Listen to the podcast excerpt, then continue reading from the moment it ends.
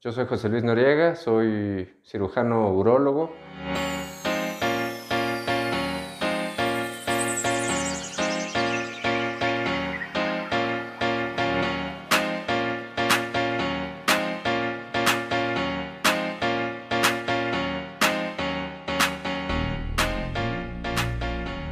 Anteriormente, antes de los años 90, era una cirugía muy practicada. Te decía que eh, por antecedentes religiosos, sociales incluso, eh, se practicaba de manera común en los niños. Ya se ha visto que esto no es indispensablemente necesario. Eh, un niño no necesita la circuncisión desde que nace, depende de la preferencia de los padres. Eh, pero bueno, sí puede hacerse de manera muy temprana, aunque de preferencia se debe de esperar después de los seis años para ver si ese niño puede o no bajar el prepucio, la piel que recubre al pene. Entonces, este, si hay una imposibilidad o si ha habido infecciones de repetición durante la infancia, eh, entonces se recomienda realizar la circuncisión. Ese es el primer grupo de edad.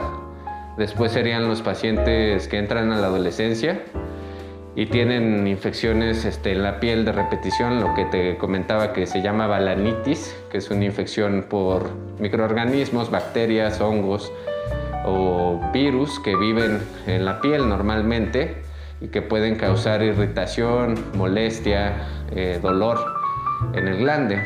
Entonces, este, cuando las infecciones son muy frecuentes o cuando ya empieza a haber actividad sexual, entonces, este, muchos pacientes acuden para una valoración y requieren de la circuncisión para evitar que estén presentando esto de manera continua.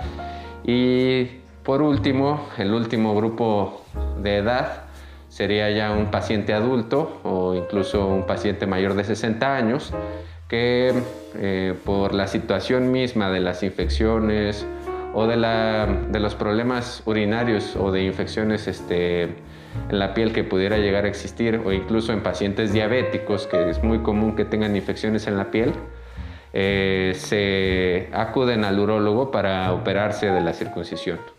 Y también este, es una cirugía bastante socorrida y útil para evitar que se esté infectando continuamente o eh, si ya presentaron alguna complicación como la fimosis, eh, le resuelve completamente el problema.